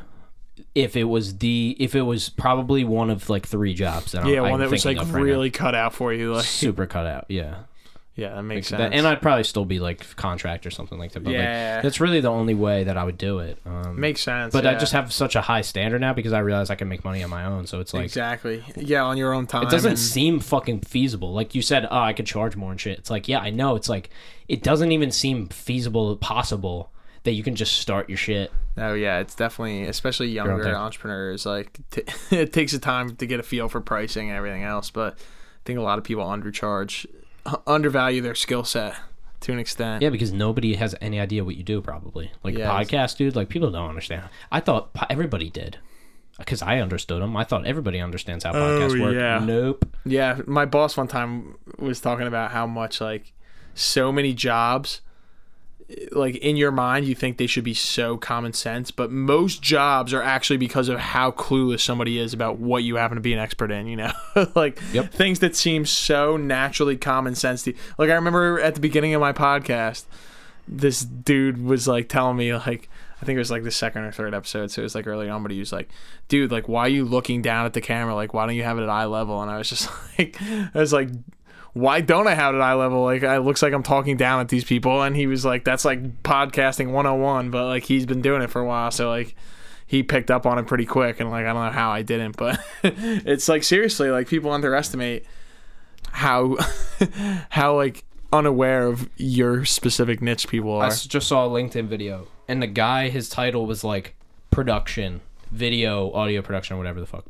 His video was taken. It looked like even worse than an iPhone, and he had like Uh, the drapes down on the, on the light behind him or over the window behind him, but the light was still coming through. Oh my god! And it was like, dude, I don't even fucking do video, and I know. Yeah, you clearly don't know it either. At you, you fucking like how do how do you have produ- how are people hiring you for this shit? You have no idea of fundamentals even. Yeah. So that's why somebody said to me, they were like, "Hey, your videos are really good. Your fucking writing is really good, but they're like, your videos aren't professional enough."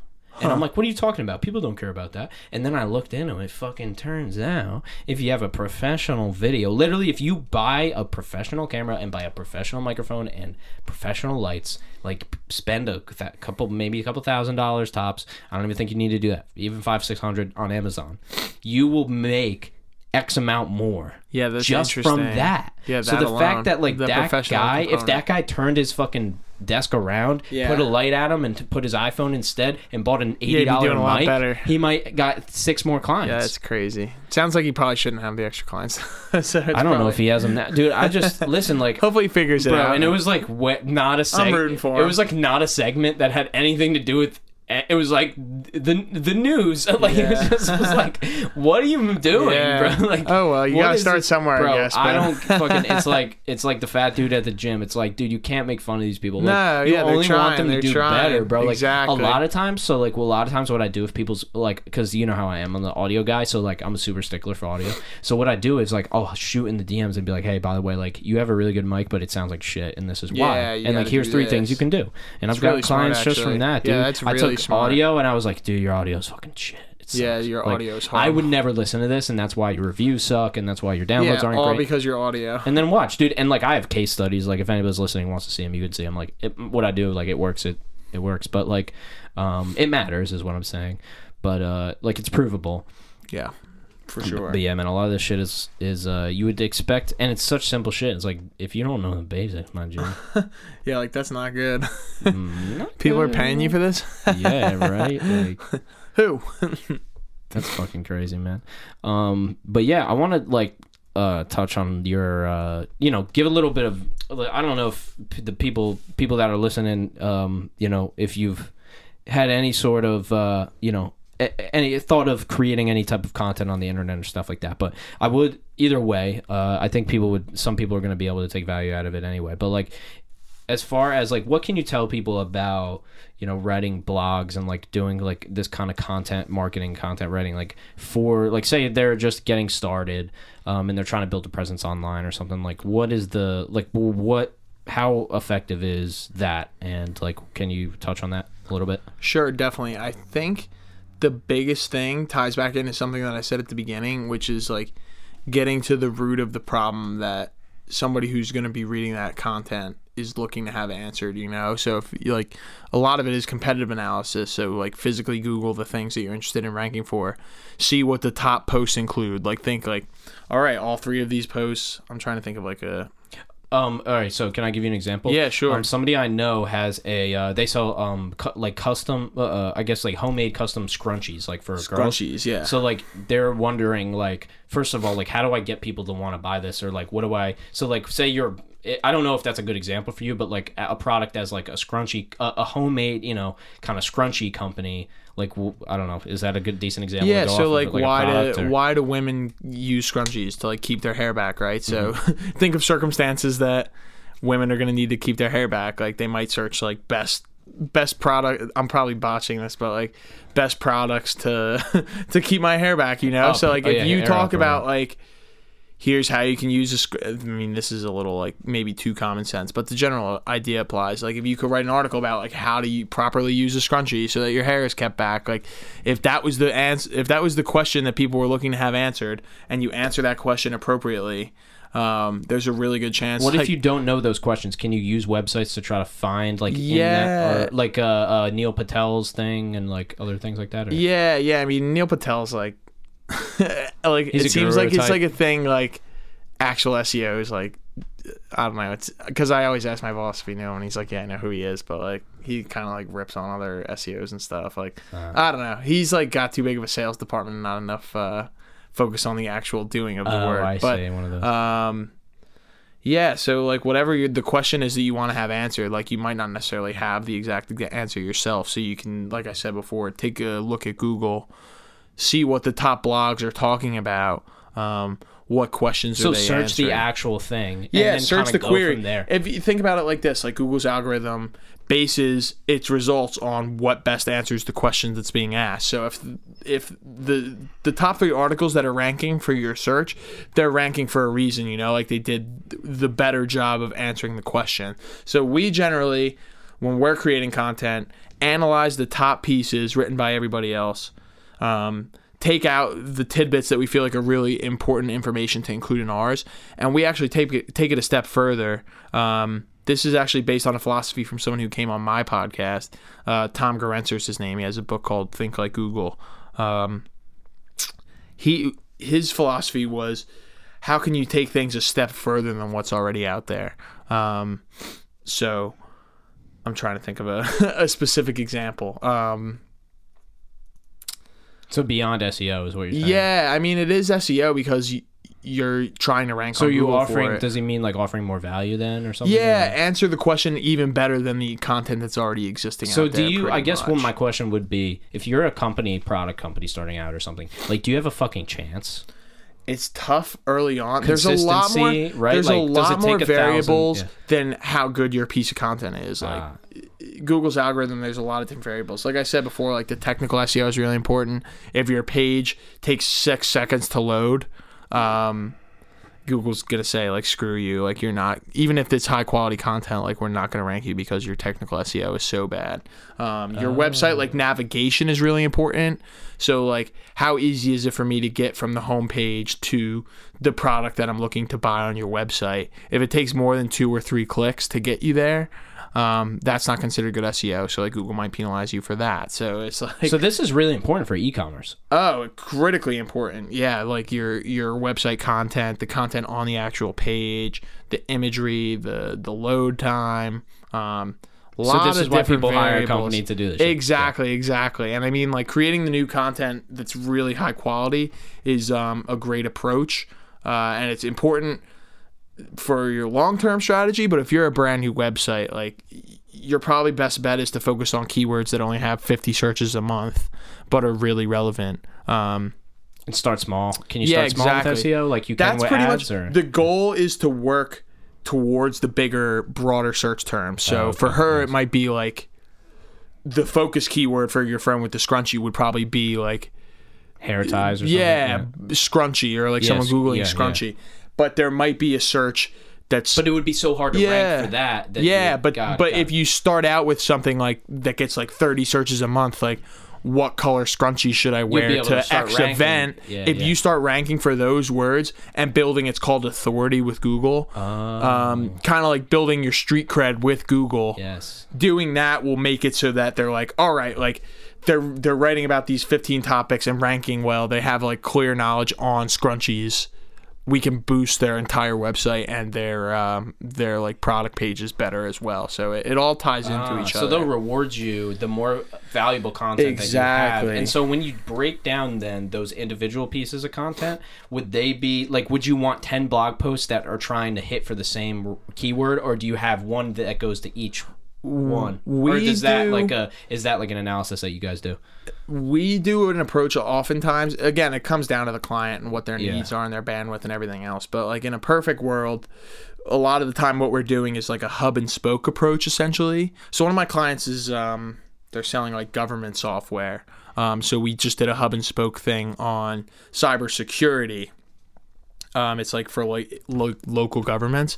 So we wrote a really thorough guide on cybersecurity for local governments um, and talked about a lot of the different facets that come to mind there. So like like training government workers, things like that.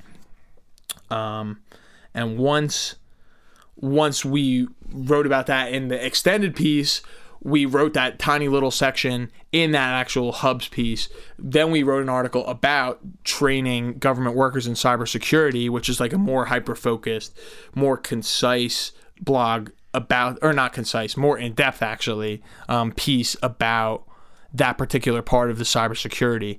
You link both articles to and from one another. And that's backlinks. it's called internal linking if you're linking to and from different Your pages on your website. site. Yeah. So um, we wrote a bunch of different articles about cybersecurity, linked back to the main hub piece to try and rank for local government cybersecurity. Um, and then they that piece also linked to the smaller pieces so that hopefully the smaller piece will rank for training local government workers in cybersecurity type keywords you know? So it's like and then it's very multifaceted and they're they're supposed to really be interconnected. You got to link to the product pages that are relevant in the piece. Um, like right now it's really interesting. We're seeing a lot of progress for the luxury bed linen company for the blogs like the blogs are gaining traction and they're starting to rank but we're also seeing the product pages rankings jump substantially as well. Some like 75 positions on google from like the 100th position to like the 20th position and they're only like going higher and higher because like i said google's getting a really good feel for like this is the expert in this bedding fabric. So we need to reward them by having their bed sheets rank really well for linen bed sheets type stuff it's, it's Yeah, that's dude. There's fucking so much to this. yeah, it's it's definitely pretty multifaceted. But it must be uh, exciting though when you see that start to come up. Oh yeah. lately, especially with that client, because they have like they have a really like nifty website, like a great brand and great social media. Well, like they have like half a million followers on um, on Instagram alone, and they drive like 10 million a month or something insane on Pinterest. So that's a huge help. But we're seeing these blogs like that we just wrote really jumping to the top of the Google pages and some of them are getting that like featured snippet like that little like here's three or four sentences from the Google post or from the blog post like actually on Google, you know what I mean when you first Google something. So they're It builds real authority. It seems. Like, yeah, and that's what it's yeah. all about. And it, it's tough selling SEO to a lot of people that don't like kind of see the bigger picture, Mm. because it could take a blog you right now might not rank for another six podcast, months dude. to a year. Yeah, it might not rank for quite a long time. So like you're doing the legwork, but you might not see the fruits of your labor for.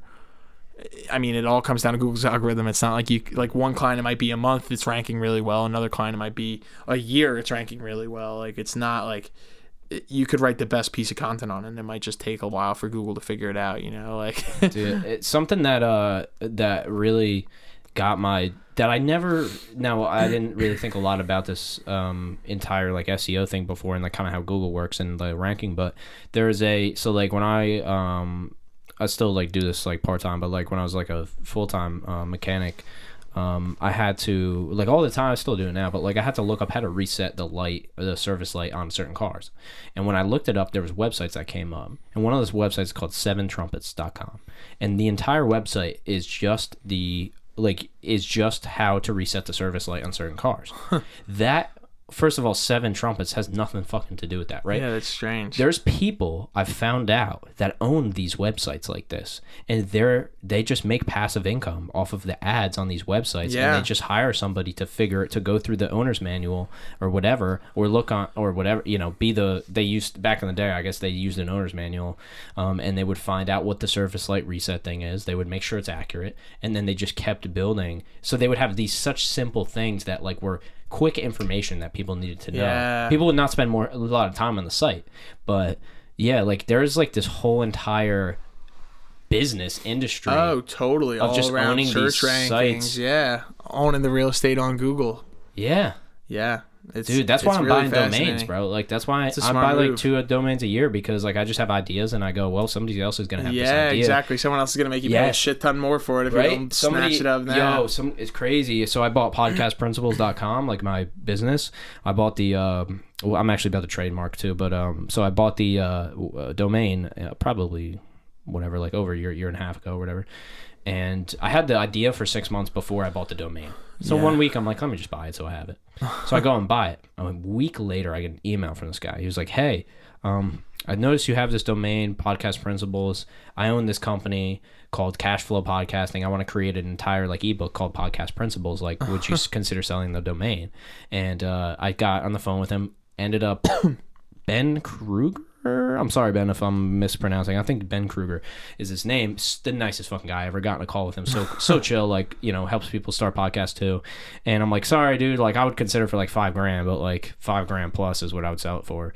And uh, he was looking for like 500 bucks each Yeah, area, right? yeah. And like no, you know, like that's just like he was. It wasn't his whole business, but for me, this was my business name. So, um, but yeah, that's like a whole. That's why I just buy domains when I have the idea. I'm telling you, people, Smart, like if you want to know how to buy like domains, it namecheap.com. Um, you can use GoDaddy. Namecheap is even cheaper, uh, judging by the name of Namecheap. Namecheap. And it's e- literally even cheaper, and uh, it ends up being like ten dollars a year ish per domain, and like. Dude, if you have ten domains, hundred dollars per year, and then five years from now, two people buy them for five thousand dollars each. Yeah, it's a good Dude, you're good fucking- return on your and, investment. Like, they might time. have a multi-million dollar company, so it's no brainer for them. You're Yeah. literally like they want it more than you want it.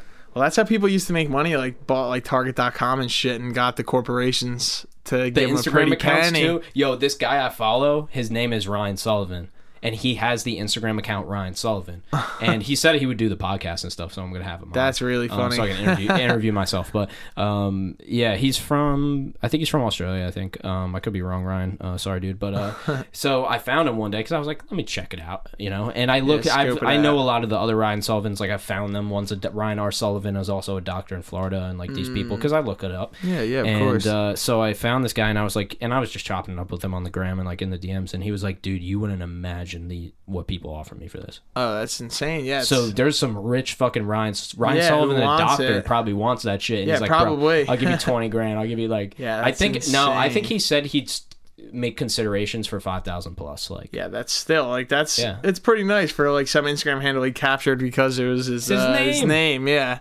he probably got it whatever eight years ago or something. yeah, probably and- right at the start. Dude, his life is fucking sick too. So I'm like, dude, this guy's just chilling. yeah, like, Ryan the most Sullivan. shout out to him. dude. Who, yeah, right. Like, who has uh, freaking John Doe or Chris Johnson? yeah, or some seriously. Shit like One of my like good friends' name is Chris Johnson. That's mad funny. Yeah, dude. like, Like, like, imagine, seriously, yeah. But like, yo, Chris Johnson, what's up, dude? Like, we have the same name. I have Ryan Sullivan. Like, Yeah. imagine, like, there's I so just many. beat you to the Instagram right? handle. Yeah, Yeah, like, nuts. like, wouldn't you love to have that? Like, dude, now you have to do like Chris J. John, Chris A. John, or Chris Johnson one, two, three, yeah, four, six, exactly. or some shit. I'm yeah, I'm Harrison Kelly ten for that exact Yeah, reason. dude. I got I locked in Sully Bop. I Oh, got yeah, that. I got that's solid. I got SullyBop.com and everything. Nobody now the only my only SEO competition is Gully Bop. Gully Bop. yeah, Gully Bop is a dope artist. Oh and, uh, yeah, word. That's So I'm in the streets of Philly, man. After a photo, sh- after a studio session, and then I I was doing a photo shoot, and I'm walking around with my boy, and uh, there's somebody. I see somebody. They're walking a motorcycle through like uh, through Fishtown, and I guess it broke down or whatever. I was gonna help them. They're like, "Nah, no worries." and they're walking, and they're like, "What are you guys doing?" They're like, "Yeah, we're shooting pictures." And I'm like, "Yeah, I go by Sully Bop," and she's like.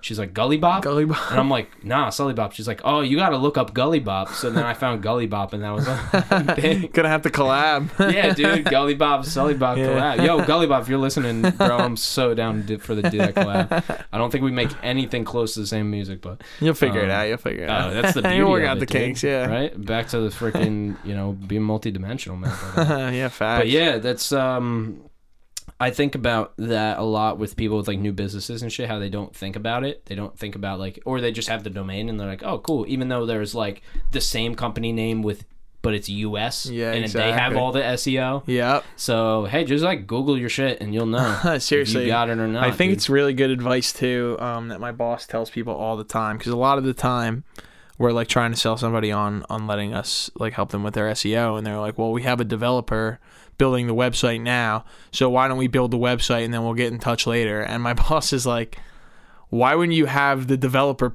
do the SEO stuff stuff up front so that you don't have to think about it like make it so that it's a really tech savvy like easy to navigate website now so you're not spending thousands of dollars months from now or years from now losing out on the SEO benefits of doing it up front it's just like a it doesn't make sense to not have the SEO in mind as you're building your website so that's that's definitely advice for people I would recommend like make sure your developer is considering the SEO benefits of good technical layout and good site navigation and everything else.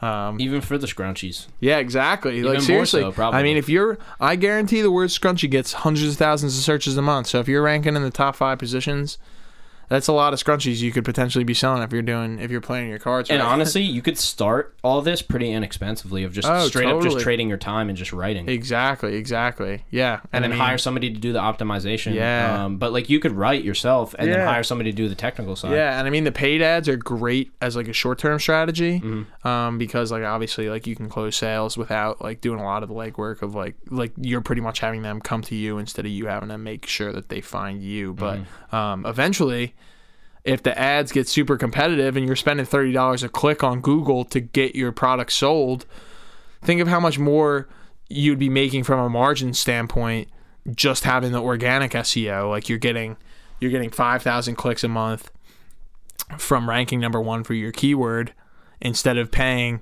however much a third of that two thirds of that on being the first paid ad you know like it's it's uh it's definitely the long term play that's that's most the efficient for you like the most efficient bang for your buck Yeah, the ads don't build anything. yeah That's exactly the. They don't exactly. like they don't build upon each other. yeah They're individual. And obviously, hey, you sir, you have, might have this audience, or you might ha- know which ads work, but they don't fucking work forever. no You're always not. changing. So you, if you could just do a content strategy like that and write, Yeah, and then just optimize your your content as needed. Bring you see you're ranking number one for your focus keyword, but you're ranking number seven for another keyword that like is feasible for you to rank for. Add a section about the specific thing that you could be ranking for, um, and hopefully this article will rank better for that too. So it's a lot of it's uh, improving on the content that you already did the the legwork this is for. your why you. This is your entire job, bro. because yeah, this is exactly. like This is, what I do. Exactly. Yeah, yeah. That's that- crazy, man. That's the specific niche for sure. Is there um anything else you want to touch on before we wrap it up? It's getting hot. Yeah, it is definitely getting hot. I'm I'm sweating here. I don't I'm know. start if, to uh, throw that Nelly song on. good thing we're good thing most people are listening to the audio only, right? Like YouTube, don't No, don't look is- at me. This is makeup. This is makeup. yeah, exactly, exactly. It's supposed to be like this. Now. I, I think uh, I think we covered our bases. If uh, I you have any so. other questions, I'm I'm all ears. But otherwise, yeah, I think No, we're in man, pretty I- good shape. I, yeah, I think we, I really uh, appreciate you doing this, coming on and doing it, making a little day out of it too. It was a lot of fun, man. yeah, and, of uh, course, man. We'd love to do it again, and definitely we we'll gotta, definitely do it again. We're up. long overdue. And uh, hey, I'm excited um, for your podcast. If you bring it back, if you end up Yeah, bringing it back, I hope you do. Yeah. because I love honestly, I enjoy editing it. I like listening to the people you have on, like Yeah, all the you- people you mentioned in this episode too. Of like, dude, there. So I'm like listening to this shit. I'm like, oh man, like this Yeah. is legit. Yeah, Sully behind the scenes was a huge help on the uh, kind of figuring out my shit front and, and helping me to, to really get them out there. So Oh, um, thanks, I'm man. Glad that after uh, quite a while of doing that, we're here together. And um, yeah, the podcast called The Innovative Mindset with Harrison Kelly. Like, definitely check it out if you get the chance. with 15 episodes of, Yeah, of like yeah. really interesting stuff. 15 episodes so far. Um, just kind of on hold right now, to, focused on growing business and, and doing everything else. But I do hope to bring it back again. So obviously, uh, you're my go-to guy if that's the case. And hopefully, yeah, some of your listeners got to come check out mine and uh, send me your feedback. But it better be positive. No, I'm just kidding. It better only be. No, if you want to shit talk me on Twitter, like go for Just keep it. it to Twitter, okay? Uh, Yeah, exactly. I'll, I'll turn notifications off on there. Yeah. And just please don't, please don't harass me on Instagram, please. yeah, come on. It might blow up overnight though. It's gonna be a curse. Yeah, exactly. That's it, man. Well, uh, Harrison Kelly, thanks so much for yeah, coming on. man. I Sully, appreciate it, always a pleasure. Yeah, man. So uh, you know, shout out to uh, you know, um, shout out to your brother for redesigning my logo. Yeah, Um, shout out to it's funny whenever I say Ryan Kelly. This is so the person who redesigned the logo. This is his brother. This is how I met the guy who redesigned the logo, uh, Ryan Kelly. Yeah, he did a Um, good job with that. Matt Kane for the intro and the outro, looking fire, dude. Brandon for the video, as always. Thanks, Brandon. Um, Brandon, you're the man, dude. Um, Jello Music, my guy, my boy. Um, one of the best producers fucking ever heard in my life, man. For this, for the intro and outro song. Um, you know, we got uh, Soda Beats for for the sponsor, uh, which is always great. And uh, because I mean, shit, it's the easiest and best way to make beats online. So.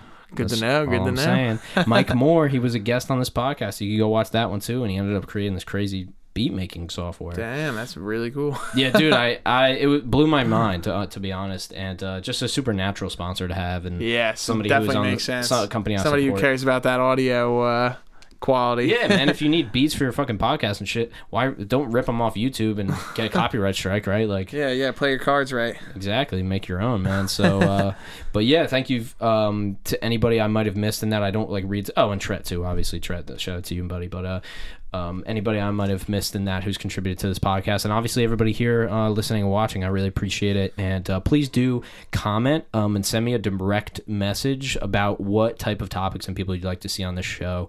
Um, uh, as Harrison mentioned about his podcast, it really uh, sometimes it's really not that more difficult uh, to get people on that might seem like it is difficult, but sometimes it's really not, and you just say the right thing and talk to the right people. So um, yeah, would like to work that. And would like to know um, anybody uh, if you have any topics or people you'd like to interview or hear from, uh, we'd love to do that. So, as you know, we are on all platforms, even the ones nobody uses. More at sullybop.com slash bopcast or just sullybop.com in general. And if you do Google sullybop, sullybop.com is, is number one. So shout out to you, John. For don't uh, click on Gully Bop. Sh- shout out, don't click on Gully, uh, Gully Bop. You check him out. But uh, shout out to my uh, to my to my boy uh, for doing that website. Um, yeah, man. All the shout outs at the end. You probably tuned out by now, but. Uh, Thanks, Harrison. Appreciate yeah, it. Yeah, yeah. Thanks for having me. Thanks for having me. Peace. Later.